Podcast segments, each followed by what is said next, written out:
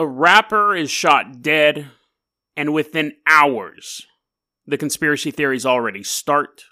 And then we take a look at the story of Jerry Williams, a man who went missing for 18 years, and his mother's quest to find the killer. And then we take a look at the Pombero, a small, disgusting gremlin type creature, kind of like a gnome that plays tricks on people, moves their car keys, knocks over potted plants.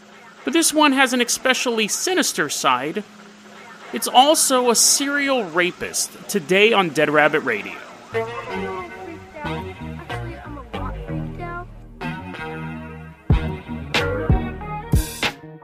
Hey everyone, welcome back to another episode of Dead Rabbit Radio. I'm your host, Jason Carpenter. I'm having a great day. I hope you guys are having a great day too. We're going to just jump right into this because we got a lot of stuff to cover today. Nipsey Hussle, rapper, shot dead in the street along with three of his associates. Now, I had never heard of Nipsey Hussle. I actually may refer to him several times as Nipsey Russell because I'm a little more familiar with him. That's who he got his name after. Nipsey Russell was a comedian on game shows when I was growing up and Nipsey Hussle is a rapper, but I'll I'll constantly confuse their names. I'm constantly talking about Nipsey Hussle. I think one other time it's getting getting confused and it's getting confused. But anyways, he got shot down in the streets. That happened on Sunday within hours. Within hours. Let me read you the headline of this article that popped up maybe like five hours after he died. All these numbers are part of the headline, by the way. 3 four six four seven five eight six two six seven seven four one one eight one three seven one eight seven two two eight. Murder of Nipsey Hussle, March 31st, 2019, at his store, that's in like quotes for some reason, at his store, plus Nipsey Russell, Lauren London, and Dr. Sebi. This website is chock full of numerical codes showing that Nipsey Hussle was sacrificed by the Illuminati. Yes, the world controlling organization that controls everything from the World Bank to the militaries all around the world, the global elite, they are responsible for shooting down a 33 year old black man at his place of business. They said, you know what, we've already talked to Kissinger today. Let's see, Soros, we'll see him tomorrow. What else do we have on the docket? Oh, yeah, let's kill this rapper who has one album out. Ah, that's perfect. Why are we doing it?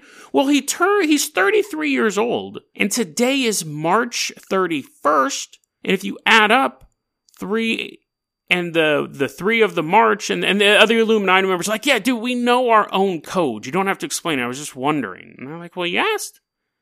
So the Illuminati goes out and kills this man and others outside of his store, quote unquote store, according to this guy. He probably was assuming it was a drug front or something like that. Within hours, this conspiracy theory popped up. Even when, when the show first started, I did a couple episodes on XXX Tentacion, and it's funny because you can kind of see it took place over three or four episodes, and you can see how the conspiracy theory started to grow from him getting shot and it was tragic to him possibly having a beef with Drake and then to Balberith, Archduke Demon of Hell, um, going down there and killing him with some other gangbangers or something like that. It was absolutely bizarre. But it took a couple days. This one within hours, this website breaks down the date that he was killed, the age he was killed, the numerical value of his last tweet, which was having strong enemies is a blessing. If you add all the letters up, it says 187, which is the murder code in California. It even ties in the release date of his girlfriend's first movie. If you break that down numerically, it equals a demon number. The proof is overwhelming, and by the word proof, I mean nonsense. The nonsense is absolutely overwhelming. Within hours, shocking to me. Super bizarre. The whole, I mean, the it's a massive page of just numbers. To that, to them, is just proof that he was sacrificed by the world controlling Illuminati. When they're not busy eating babies or shapeshifting into reptilians, they're walking around Crenshaw, murdering people on March 31st. You know how many people were 33 years old yesterday on March 31st? A lot. A huge amount. Unless one third of them got killed, or one thirty third of the 33 year old population got killed on March 31st. I'm not buying it. But these people are. And what sucks is that this page is going to be up forever and that's fine. I don't want to say that sucks. It's free speech, but you know what I mean? Like this information's up forever. People who just want to find out a little bit about Nipsey Hussle going to go to this page nine out of 10 people are going to dismiss it or won't be able to make heads or tails of it, but one, one out of 10 people is going to look at it and say, hmm, maybe he was killed by Henry Kissinger. Hmm. So, but anyways, whatever. I have no other way to end that segment other than just I'm, I'm flabbergasted that it's even even exists this closely to his death. Let's go ahead and move on to our first story. That story just kind of fell in my lap. I didn't plan to do it, but I was like, I gotta cover this weirdness. Let's go ahead and move on to our first story. In Tallahassee, Florida, sits a gravestone, and an elderly woman is staring at it from her car. She had it erected just a few days ago, but she still visits it. The gravestone sits there in a peaceful graveyard, simply says, Rest in peace, Jerry Michael Mike Williams. Loving father, loving son, loving brother. Born October 16th, 1969. Murdered December 16th, 2000. Buried September 6th, 2018. When reporters asked her, Why did you put the word murdered on the gravestone? She had a simple answer. She said, In a hundred years from now, when somebody is in the cemetery, it might make them go back and look and wonder what happened to him. I just feel really sad that my son, he didn't get to live his life. The story of Jerry Williams is a is a kind of an odd story, and it almost sets itself up for a lot of twists and turns. But it really starts off with the disappearance of Jerry Williams. Jerry Williams on December 16th went out to go duck hunting. He gets on his boat. This is down in Tallahassee, Florida, so he gets on his boat, has a shotgun, goes out early one morning, never comes back. And it's the normal thing. People start reporting him missing. His wife reports him missing. His, his mom reports him missing. They can't find him. They do know that he went duck hunting. So when law enforcement goes out there and finds his boat empty, they fear the worst. Now, what they figure happened is that he had his waders on, not like little butlers clinging onto him, but he had those rubber pants that were kind of heavy, and he fell off the boat, and then he was eaten by alligators. His wife Denise was obviously upset about this. They'd been married for quite a few years. The mother is inconsolable.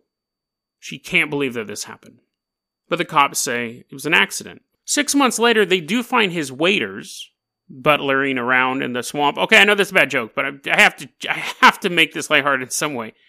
They find his waiters and they find his jacket, like his vest with his ID in it. So at that point, six months later, the cops do declare him legally dead. They go, alligators must have eaten him. Horrible accident. But mom doesn't think it's an accident.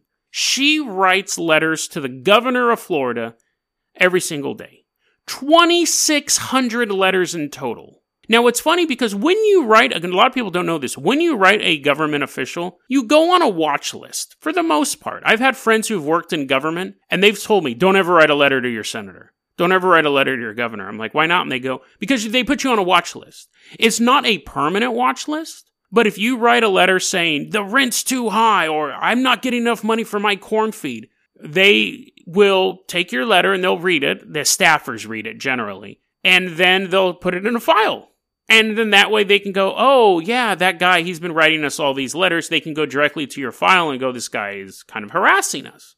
So don't don't do that. But anyway, I know democracy we're supposed to be able to do that. But I guess write him and tell him you're doing a great job, but be friendly. But anyways, I don't write letters to my government officials. She, but what are you going to do? It's a grieving mother. I mean, she probably was on a watch list, but 2,600 letters to the governor over this span of time saying, please open the investigation. Now, what? And she would stand on street corners with big signs saying, who killed my son? Where's my son? Just hor- tragic, man. Tragic. The mom just couldn't deal with it. Rightfully so. So that happened in 2000 when he went missing. In two, eh, the there were certain cops who were like, I don't think that is what happened to him. I think something else happened to him, but there was no evidence. In 2004, four years later, I am, I don't know how they came across this information, but I imagine a cop was taking his kids to the zoo, went to the alligator exhibit, and the zookeeper said, alligators actually don't eat during the winter. They stay low in the water. They do all their eating when it's warmer, and when it gets super cold, they stay at the bottom of the water where it's not freezing for them. And the cop's like eating his popcorn, standing next to his kid, being like, uh oh. That's not good. Goes back to the pre-scene. Hey guys, you won't believe what I learned at the zoo. And he still has like a giraffe balloon. And he's still like wearing his shirt that it's like his picture, his face imposed on a monkey. They're like, dude, why are you in here without your uniform? He's like, stop it, stop it. Hey, let me tie my balloon down so it doesn't fly away. Alligators do not eat during winter months. There is no way that Jerry fell off that boat and was eaten by an alligator because it was in December. The other investigators are like, is that caramel? Is that caramel popcorn? Can I have some? He's like, yeah, yeah, take the popcorn. But what do you think about my theory? And they go, that's actually quite fascinating. So the cops decide to reopen the investigation, but the problem is four years have passed and they treated the original disappearance as an accident. So they didn't secure a crime scene or anything like that. Now we're going to fast forward to the year 2016. So 16 years after the disappearance. Denise Williams ended up remarrying a man named Brian Winchester, and they were actually friends with Jerry. Like, Jerry and Denise were married, and then Brian and his wife were married, and they'd go on double dates together. But after Jerry disappeared, Brian ended up leaving his wife for irreconcilable differences. And Denise and Brian started dating and eventually got married. But in 2016, the marriage started to fall apart. She wanted a divorce. She said he was a sex addict and she couldn't deal with it anymore, which is probably why he got divorced to his first wife. Denise gets the divorce, and one day she's driving to work, and she sees something for a quick second in the back of her seat. She turns, and Brian Winchester jumps out of the back seat like the boogeyman, puts a gun to her head, and says, Drive to this location. Now, she does the smart thing. She drives the opposite direction and parks outside of a grocery store. So now there's a bunch of witnesses around. And he starts freaking out and he goes, Please don't leave me. Please don't leave me. I'm going to kill myself and all this stuff. And she's saying, Don't kill yourself. Like, that's not smart. Just give me the gun. And I, you know, we obviously, I'm not going to get back together with you because you're threatening me. I don't think she said that, but I think that's what was going through her mind. Eventually, she talks him down from killing her and killing himself. And then, oddly enough, she drives him back to his car so he could go home. And creepy, this part was creepy. He's like, Thank you, thank you, Denise. I'm so sorry. I'm, just going to get out of your car now. I, I never meant to hurt you. And as he's getting out of the back of her car, she sees him grab two plastic sheets, bleach, and a tool. So he was basically about to murder and dispose of her. And he's like, you, are not going to call the cops, right? I, do, I don't want to go to jail, man. I'm so sorry. And she's like, I'm, of course not, Brian. Despite all we've been through, you're still my husband at one point until I caught you being a sex addict. And he's like, thank you. And it's not an addiction. It's just, I, I can stop anytime I want. And she's driving off. Now she immediately goes to the police and says, yo, let me bust the flow for you. No, she goes, so no, she walks into the police department and she sees like a deflated animal balloon on the ground. And she goes, my ex husband just put a gun on my head, threatened to kill me and then kill himself. So they arrest him. And he gets charged with kidnapping and attempted murder and all this stuff and gets sentenced to 20 years. And at this point, the cops are thinking okay, we have a widow of a man who went missing. She remarries one of his really, really good friends since high school, and he threatened to murder her. So maybe he has something to do with disappearance. Brian Winchester sold life insurance, and before Jerry went missing, he sold a bunch of life insurance that was not necessarily under Denise's name or it was hidden that she had recently purchased this life insurance on her husband, totaling $1.75 million. And the police are like, if we had known that back then, she would have been a suspect. But she wasn't. Because we didn't know that. It was hidden well. And the person who sold it to her was now in prison for kidnapping. So they go to him and they're like, listen, we're pretty sure you have something to do with the murder of Jerry Williams.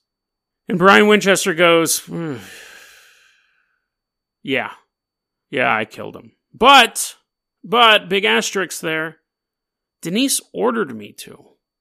He tells this tale, this is absolutely tragic, that him and Denise had been having an affair for years.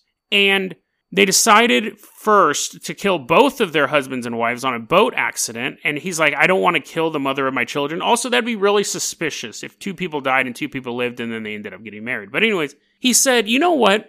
I remember once I went hunting with your husband and during the affair, and he fell into some quicksand. And I stood there for a second and thought, I could just let him drown.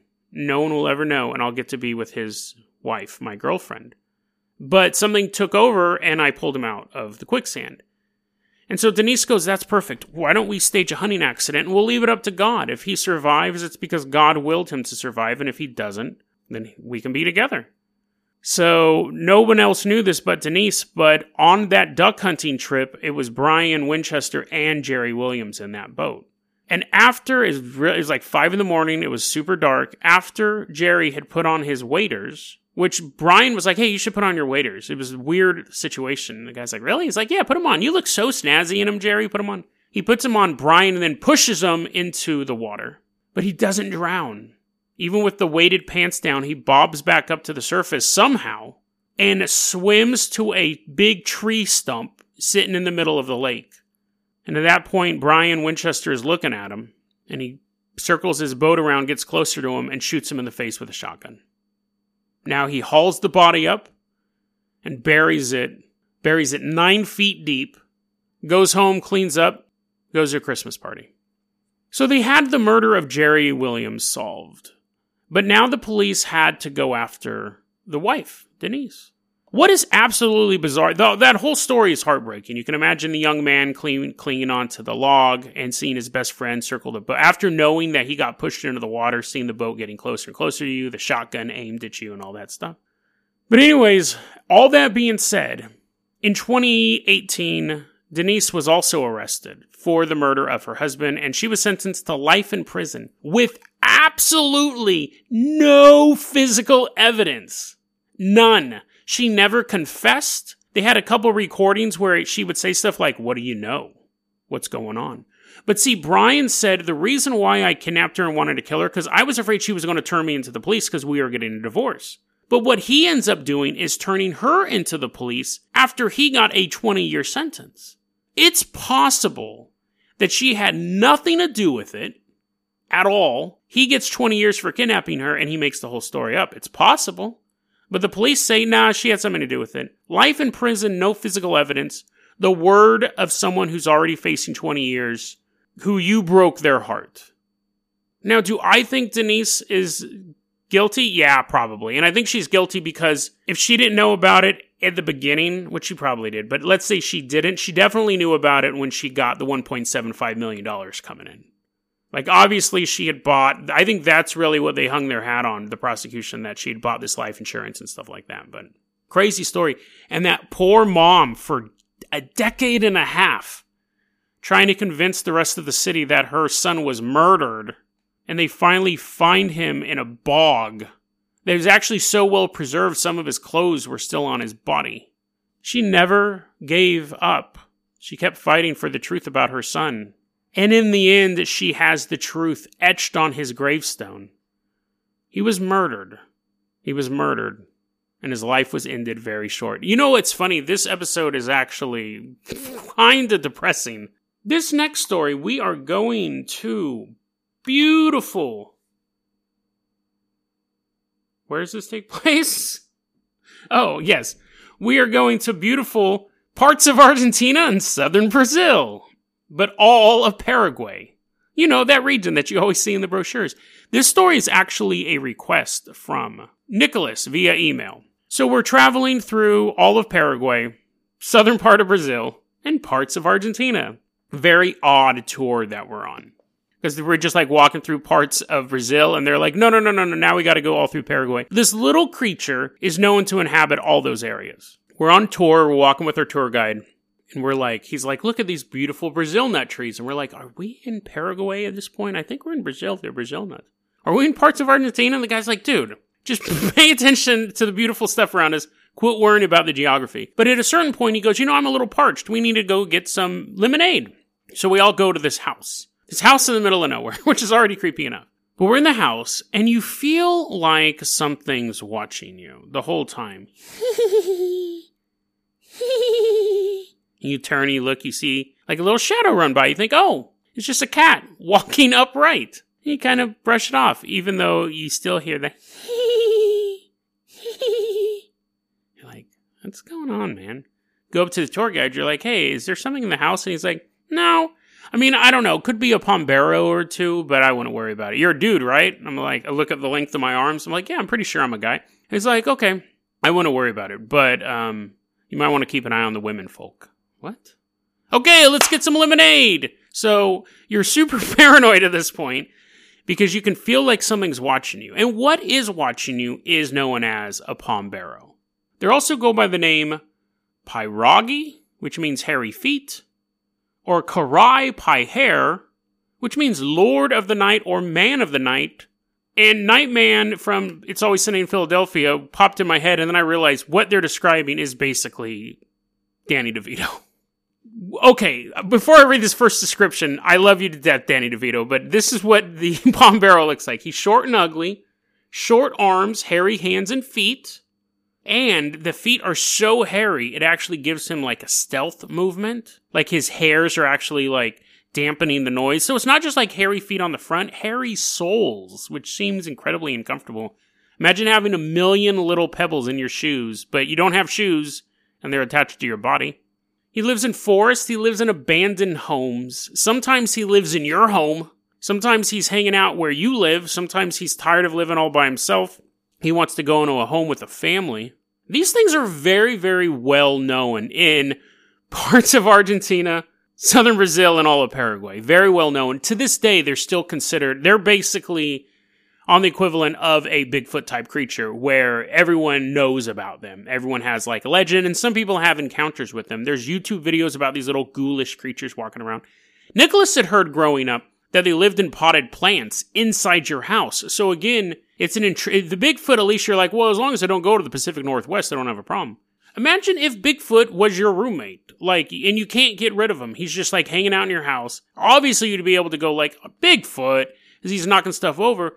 But the Pombero is actually like a gremlin, where even if you caught him, he would just snicker and run away. Wrecks stuff in your house, steals your car keys, knocks over your plants, kicks your cat, does whatever. And then he'll go out to your farm and start killing your animals, like strangling chickens, ripping the udders off of cows. That's kind of gruesome, but he's just like messing with your livelihood. So what they, oh, oh, and he also has a special target he goes after kids who slingshot birds. People who, little kids are shooting pebbles at birds, he totally hates them. Now, the Pombero, before he shows up, he has a couple quirks. He'll whistle. He'll whistle, and it sounds exactly like a bird, and then he'll make his appearance. He'll just kind of walk into the scene. There's a YouTube video of a bunch of adult men sitting around, and then a Pombero shows up. I'd seen the video years ago. It's really kind of creepy. It could be fake. Most likely is, but it's still creepy. But before he shows up, you hear the whistle. He whistles because he's talking to birds, and that's why he hates kids who go after birds with slingshots. He also has an affinity for rum, honey, and cigars, which again reminds me of Danny DeVito. If he's messing with your livestock or if he's running around your house, tipping over tables and stuff like that, basically poltergeist activity, but this one is real. You just give him some, you leave out some rum and some cigars on your windowsill, and he'll actually won't go in your house. If he's already in there, you're kind of SOL, but you can still give him this stuff. And eventually, if you give him enough rum and cigars, he will become, he'll like you so much, he'll become a guardian of your property, protecting it not only from other Pomberos, but just bad actors in general. Smoking that cigar, drinking that rum. I don't know if I would want a protector who was sloshed all the time from all the rum, but better than nothing. It's better than him attacking you. To this day, a lot of farms will still leave out glasses of rum and a cigar on their windowsill. Superstition? Possibly. But they still do it because they go, I want the Pombero to be my friend. If you ever want a free drink, go to parts of Argentina, southern Brazil, and all of Paraguay and just walk onto a farm. I doubt anything bad will happen to you. You'll get a free shot of rum, if not a free shot of buckshot in the brain for trespassing so that would be that, right? You got this little gremlin type character. Gremlin esque creatures are all known all over the world. Sometimes they're poltergeists, sometimes they're just little guys messing with the planes of World War II fighter pilots, whatever. That would be it normally. It would just be a normal little cryptid. This one, though, has a special ability that I actually think ranks it in some of the most dangerous cryptids out there.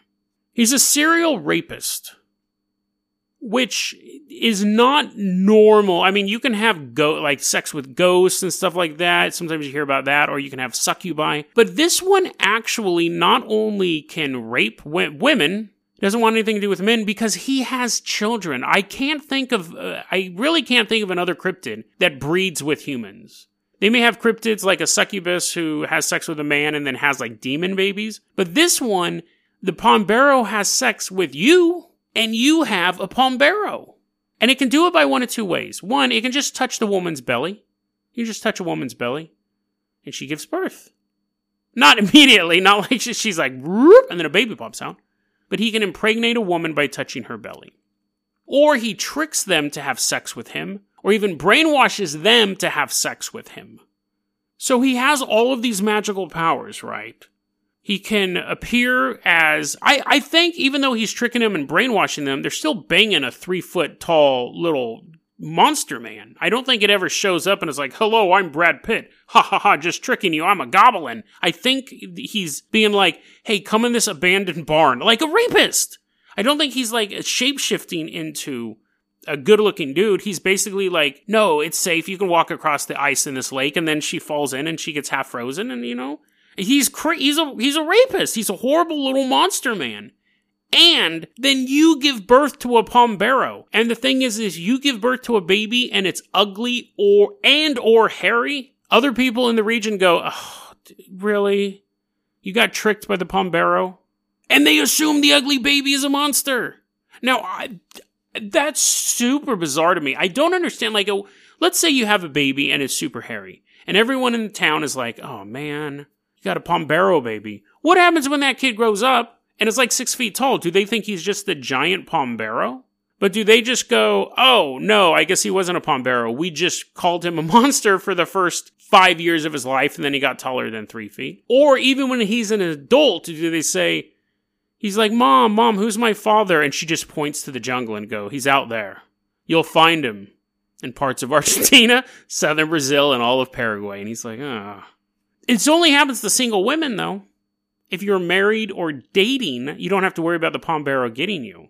So again, you know, all of these stories generally come out of morality plays. All of these cryptids, the old versions of cryptids. One, don't shoot rocks at birds or the Pombero is going to get you. Two, don't be single, ladies. Forget Beyonce's song or a Pombero will get you.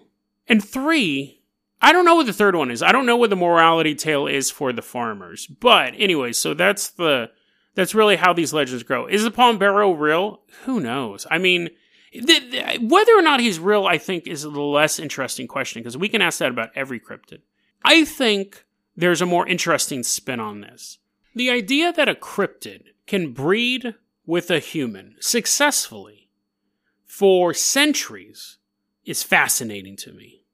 Absolutely fascinating the children that the women, eh, of course, it's most likely not true, but again, let's put on our imagination caps here. The children that are born from these women are, in all appearances, human, other than the fact that they're ugly and hairy. But we would have to really go back to the days of old, like the Old Testament, when the angels were apparently interbreeding with the women on earth and giving birth to the heroes of renown. That was one of the reasons why the world was flooded, according to the Bible between the Old Testament and the stories of Pombero today, how many other cryptids have successfully impregnated and really successfully infiltrated the human species? How many monsters or goblins or wraiths have had intercourse with women, giving birth to not just a little monster baby, but a new branch on the human evolutionary tree? It would be odd to think that every genius, every person who has unbelievable physical strength or speed, all these people that we look at as normal humans and go, how can they do that? How is that possible that he can do that? I can never do that. What if all of them can trace their family line back to a foggy night in a barn somewhere, or an attic, or a graveyard, where some cryptid unknown to us brainwashed a young woman and inserted their seed into the line of humanity. Ridiculous. I know. But we do live in a ridiculous world. But you know what? Every day doing the show, I don't always find proof of monsters, but I always do find proof that this world is far, far weirder than I ever could have imagined. DeadRabbitRadio at gmail.com is going to be our email address. You can also hit us up at facebook.com slash deadrabbitradio. Twitter is at Jason O. Carpenter. Dead Rabbit Radio is the daily paranormal conspiracy and true crime podcast. You don't have to listen to it every day, but I'm glad you listened to it today. Have a great one, guys.